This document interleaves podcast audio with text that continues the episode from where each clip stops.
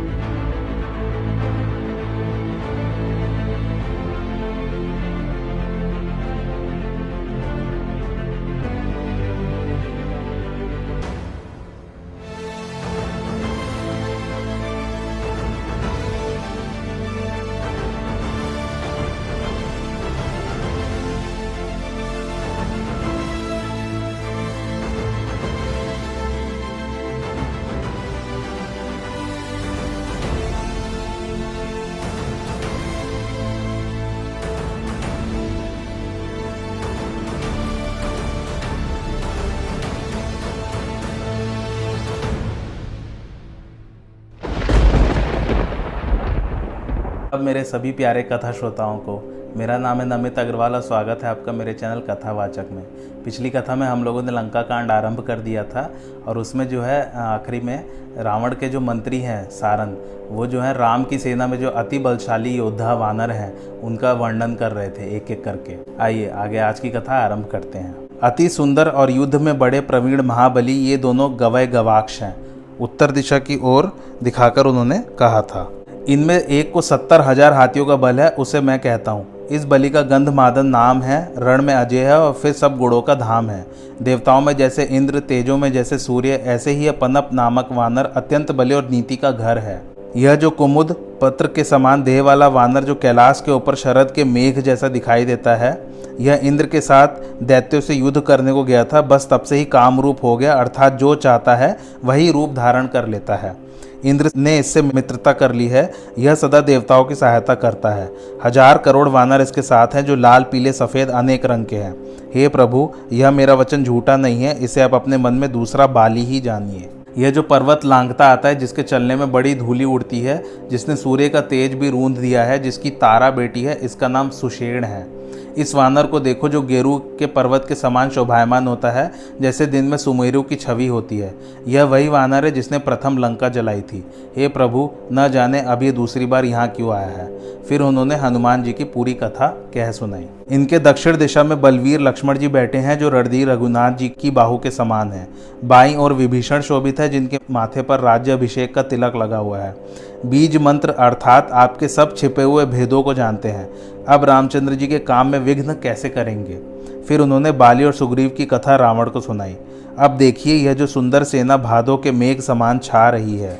हज़ार शंकु का एक अर्ब और हज़ार अरब का एक वृंद होता है। ज्योतिषों ने हज़ार वृंद का महापद्म कहा है। ऐसे अठारह पद्म वानर रघुनाथ जी के निमित्त आपसे समर करने को सजे हुए हैं, जिनका वीर वेश, विशाल नेत्र, शंख के समान गर्दन है और उसमें मोतियों की माला पहने हैं। साठ हज़ार हाथियों के बल वाला है, जो सदा धर्म की मर्यादा है। श्वेत छत्र जिसके सिर पर शोभित है, वही यह राजा सुग्रीव है। इस प्रकार सारन ने सब कपिदल के यूथ दिखाए, परंतु रावण काल के वशीभूत हुआ, अत्यंत अभिमान के कारण कुछ नहीं गिनता है। इधर प्रातःकाल होते ही श्री रामचंद्र जी जागे तो मंत्रियों को बुलाकर पूछा कि कहो, अब क्या उपाय किया जाए? तब जामवन ने चरणों में सिर नवाकर कहा, हे सर्वज्ञ, मैं अपनी बुद्धि के अनुसार यह उपाय कहता हूँ कि पहले अंगद जी को दूत बनाकर भेजा जाए। तब कृपा निधान श्री रामचंद्र जी ने अंगद से कहा कि, हे बालीपुत्र, तुम बल और गुड़ों के धाम हो। इससे तुम ही मेरे कार्य के लिए लंका को जाओ। मैं तुम्हें बहुत समझाकर क्या कहूँ, जानता हूँ कि तुम बड़े चतुर हो, जिससे कि हमारा कार्य हो और उसका भी कल्याण हो, शत्रु से वैसी ही बातें करना। तब प्रभु की आज्ञा को सिर पर धारण कर, सबको सिर नवाकर अंगद चल दिए। लंका में प्रवेश करते ही रावण का बेटा जो वहाँ खेल रहा था, उससे भेंट हो गई। बातों ही बातों में क्रोध बढ़ाया, दोनों ही अतुल बलशाली और जवान थे। उसने अंगद को लात उठाया तो अंगद ने उसकी टांग पकड़कर घुमाया और पृथ्वी पर घुमाकर दे पटका। राक्षसों का समूह अंगद को भारी योद्धा देख, जहाँ तहां भाग चले। नगर में बड़ा कोलाहल हो गया। सब कहते हैं कि वही बंदर फिर आया है जिसने लंका जलाया था। वे लोग बिना पूछे ही मार्ग बता देते और अंगद जिसको देखते थे, वह सूख जाता था।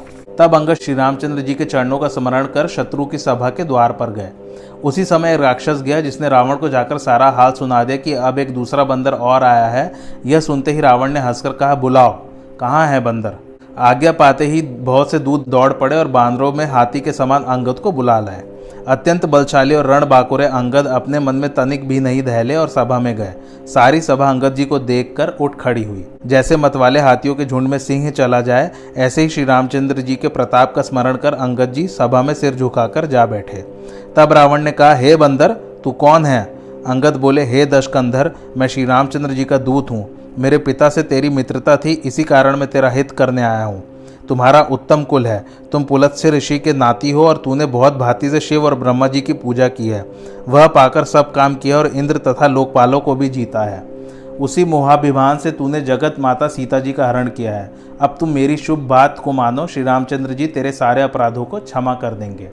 दांतों में तिनका दबाए और कंठ में कुल्हाड़ी बांधे हुए पूर्वासी और अपनी स्त्री सहित सीता जी को आगे करके सब भय त्याग कर चलो। रावण ने कहा कि, रे बंदर के बच्चे, संभल कर बोल। रे मूढ़, क्या जानते नहीं कि मैं देवताओं का शत्रु हूँ? हे भाई, अपने बाप का नाम तो कह, किस नाते से उसकी मित्रता थी?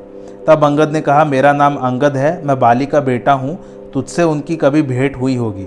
तब अंगद की बात सुनकर रावण ने सकुचाकर कहा कि, जानता हूँ, बाली नाम का एक बंदर था। रे अंगद, क्या तू ही बाली का बालक है? अब तो कुशल कह कि बाली कहाँ है? अंगद ने हंसकर कहा कि दस दिन बाद बाली के पास जाना और मित्र को छाती से लगाकर कुशल पूछ लेना। श्री रामचंद्र जी से विरोध करने पर जैसी कुशल होती है, वह सब तुझे सुनाएँगे। हमने तेरी धर्मशीलता को सुना है कि तू पराई स्त्री की चोरी करता है। तब रावण ने कहा, रे जड़ जंतु, बहुत बकवास मत कर। रे मूर्ख, तू मुझे यह बता दे कि तेरे दल में ऐसा कौन योद्धा है कि जो मुझसे लड़ सके। तेरा मालिक तो स्त्री के बिछोह में निर्बल हो गया है और लक्ष्मण उसके दुख से मलिन है। अब रहे तुम और सुग्रीव। सो ऐसे ही हो जैसे नदी तट के वृक्ष और हमारा भाई विभीषण बड़ा डरपोक है। मंत्री जामवत बहुत बूढ़ा है, वह युद्ध कैसे लड़ सकता है? नल नील शिल्पी है। हाँ एक बंदर महाबलशाली है, जिसने पहले आकर नगर को जलाया था।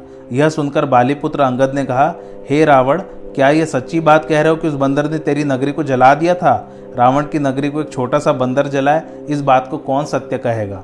हे रावण, जिसे तो योद्धा कहकर सराहता है, वह सुग्रीव का छोटा सा दूत है। उसको तो हमने केवल समाचार लेने को भेजा था। किंतु अब ज्ञात हुआ कि उसने बिना प्रभु की आज्ञा के ही नगर को जला दिया। हे रावण, तूने यह सत्य ही कहा है, जो सुनकर मुझे कुछ भी क्रोध नहीं है, क्योंकि मेरी सेना में ऐसा कोई नहीं है जो तुझसे लड़ता हुआ शोभा पाए। क्योंकि ऐसी नीति है कि प्रीति और बैर अपने बराबरी वाले से ही करनी चाहिए। यदि सिंह मेंढकों को मारे तो उसे कौन उचित कहेगा? यद्यपि श्री रामचंद्र जी महाराज की इसमें बड़ी तुच्छता और तेरा वध करने में बड़ा दोष है। इस प्रकार अंगद ने वक्रोक्ति रूपी धनुष से वचन रूपी बाण चलाकर रावण की छाती छेद दी। तब दश मौली रावण ने हंसकर कहा कि बंदर में एक बड़ा भारी गुण यह होता है कि जो इसको पालता है, उसकी भलाई के लिए यह अनेक तरह के उपाय करता है। हे अंगद तेरी तो जाति ही स्वामी भक्त है। फिर तू अपने मालिक के गुड़ इस तरह क्यों न कहेगा? मैं गुड़ ग्राहक और परम चतुर हूँ, इसलिए तेरे कड़वे वचनों पर कान नहीं करता। अंगद बोले, तुम्हारी गुड़ ग्राहकता मुझे हनुमान ने सुनाई है। उन्होंने तेरा वन उजाड़ा तथा तेरे पुत्र को मारा। पुर को जलाया, उस पर भी तुमने अपनी गुड़ ग्राहकता के कारण यही समझा कि उसने तुम्हारा कुछ भी अपकार नहीं किया। हे रावण, हनुमान जी ने जो कहा था वह मैंने अपनी आँखों से देखा। सच है, तुझे लाज और क्रोध कुछ नहीं है। रावण बोला, तेरी ऐसी बुद्धि थी, तभी तो पिता को खा लिया, ऐसा कहकर रावण हंसा। तब अंगद ने कहा, हे रावण, तू यह बता कि संसार में कितने रावण हैं? मैंने कानों से जितने सुने हैं, उतने सुनो। एक रावण तो बलि को जीतने पाताल में गया था, जिसको बालक घुड़साल में बांधकर खेलते थे और मारते थे। राजा बलि को दया आ गई तो उन्होंने छुड़ा दिया। फिर एक रावण को सहस्त्र बाहु ने देखकर विशेष जंतु के समान दौड़कर पकड़ लिया था। फिर खेलने के लिए उसे अपने घर ले आया, जिसे पुलत से मुनि ने जाकर छुड़ा दिया।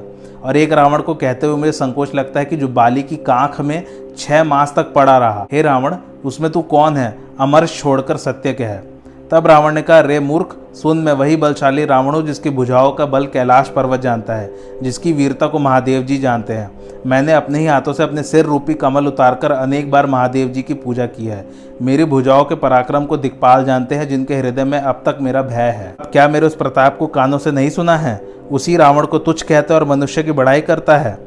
यह सुनकर अंगद ने कहा, रे अधम अभिमानी, संभाल कर बोल। सहस्त्र भाव की अनेक भुजा रूपी वन को दग्ध करने के लिए जिसका कुल्हाड़ा अग्नि के समान था, जिसके परशु रूपी समुद्र की प्रबल धारा में अनेक राजा बहुत बार डूब चुके थे, परशुराम जी का घमंड भी जिनको देखते ही भाग गया। रे अभागे रावण, क्या वे मनुष्य हैं? रे मूर्ख रावण, क्या रामचंद्र जी मनुष्य हैं? क्या गरुण कोई साधारण पक्षी है? और जिसने सेना समेत तेरे घमंड को मत कर, बाघ को उजाड़, लंका जलाया और अंत में जो तेरे बेटे को मारकर चला गया। रे शठ, वे हनुमान जी क्या एक साधारण वानर है। रे रावण, सुन, तू सारी चतुरता छोड़कर कृपा सिंधु श्री रामचंद्र जी का भजन क्यों नहीं करता? रे मूड श्री रामचंद्र जी से द्रोह करने पर तेरा ऐसा हाल होगा कि श्री राम जी के बाढ़ लगने से तेरे सिर वानरों के आगे धरती पर गिरेंगे। तब उन सिरों को गेंद के समान बंदर भालू चौगान खेलेंगे। सुनते ही रावण ऐसा जल गया। तब रावण ने कहा, रे मूर्ख कुंभकर्ण, सरीखा मेरा भाई है और इंद्र को जीतने वाला मेरा बेटा है। तूने मेरे पराक्रम को सुना नहीं है। मैंने समस्त चराचर को जीत लिया है। मूर्ख, क्या यही पराक्रम है कि बंदरों को जोड़कर उनकी सहायता से समुद्र में पुल बाँध लिया? ऐसे तो बहुत से पक्षी भी समुद्र को लांग जाते हैं, परंतु वे शूर नहीं हो सकते। रे बंदर, सुन। मेरी बीस भुजाओं रूपी समुद्र में बल रूपी अथाह जल भरा है, जिसमें बहुत से देवता, मनुष्य और योद्धा डूब चुके हैं। ये अथाह अपार बीस समुद्र है। ऐसा कौन वीर है जो इसको पार पा सके? मैंने तो दिखपालों से पानी भरा लिया और तू मुझे साधारण राजाओं का यश सुना रहा है। यदि तेरा मालिक जिसका गुणानुवाद कर रहा है, समर में लड़ने वाला योद्धा है तो वह बार बार दूध क्यों भेजता है? भला रावण के समान वीर कौन है कि जिसने अपने हाथ से अपने सिर काटकर अनेक बार अग्नि में हवन किए? इस बात के श्री महादेव जी साक्षी हैं। जब मैंने अपने कपाल को जलता हुआ देखा तो मेरे माथे पर जो विधाता के अंक लिखे थे, मैंने देखा तब मनुष्य के हाथ से अपना मरना बाज कर मुझे हँसी आ गई, क्योंकि मैंने जान लिया कि ब्रह्मा जी की यह बात असत्य है। सो वह समझकर भी मेरे मन में कुछ त्रास नहीं है। वृद्ध ब्रह्मा ने बुद्धि के भ्रम से ऐसा लिख दिया है। अंगद ने कहा, सत्य है। तेरे समान संसार में सलच कोई नहीं है। सिर और पर्वत की कथा तेरे चित्त चढ़ रही है, जिसे तूने बीसों बार कही। किंतु उसे तुमने कहाँ रख दिया कि जिस बल से सहस्त्र बलि और बाली को जीता था? रे मतिमंद, अब तू यह बतला कि क्या सिर काटने वाले भी वीर होते हैं? बाजीगर तो अपने हाथ से अपना सारा शरीर काट डालता है, किंतु उसे कोई भी वीर नहीं कहता। रे मूर्ख श्री राम जी की इस बात को मन में समझकर मैंने तेरे कठोर वचन सहे हैं। नहीं तो तेरा मुँह तोड़कर सीता जी को ज़बरदस्ती ले जाता रे नीच, मैं तेरे बल को जान चुका हूँ कि तू सोने में पराई स्त्री को हर कर ले आया है। हे राक्षस राज यदि मुझे श्री राम जी के अपमान का भय न होता तो तेरे देखते देखते मैं ऐसा कौतुक करता कि तुझे ज़मीन पर पटक, तेरी फौज का नाश कर, तेरे गाँव को उजाड़ तेरी युवती स्त्रियों सहित जनक सुता सीता जी को ले जाता। किंतु ऐसा करने पर भी कुछ बड़ाई नहीं है। जो स्वयं मरा है उसे मारने में वीरता नहीं होती। किंतु अब मुझको क्रोध न उत्पन्न करा। तब रावण महाक्रोधित हुआ और बोला रे नीच वानर, अब तू मरना चाहता है, छोटे मुँह बड़ी बात कहता है। जिसके बल से तू कड़वी बातें बक रहा है, उसमें तो बुद्धि, बल, तेज और प्रताप कुछ नहीं है। प्रथम तो उसको निर्गुणी तथा मान रहित विचार कर पिता ने वनवास दिया। वह दुख तो रहा ही, फिर स्त्री का बिछो फिर रात दिन मेरा भय लगा रहता है। जिसके बल का तुझे घमंड है, ऐसे मनुष्य अनेक हैं, जिनको राक्षस रात दिन खाया करते हैं। रे मूड समझ जा और अपनी टेक छोड़ दे। जब रावण ने श्री रामचंद्र जी की ऐसी निंदा की, तब अंगद गुस्से में भर गए। तब अंगद ने कटकटाकर अपनी दोनों भुजाएँ पृथ्वी पर पटक दी। पृथ्वी डोल गई तो सभासद घबराकर ऐसे गिरे मानो भय रूपी वायु ने ग्रस लिया है। वे भाग चले। मित्रों, आज की कथा यहीं समाप्त होती है। आपको कैसे लगी मेरी कथा, मुझे ज़रूर बताइए कमेंट करके और मेरे चैनल कथावाचक को लाइक, शेयर और सब्सक्राइब ज़रूर कीजिए। थैंक्स फॉर वॉचिंग, धन्यवाद।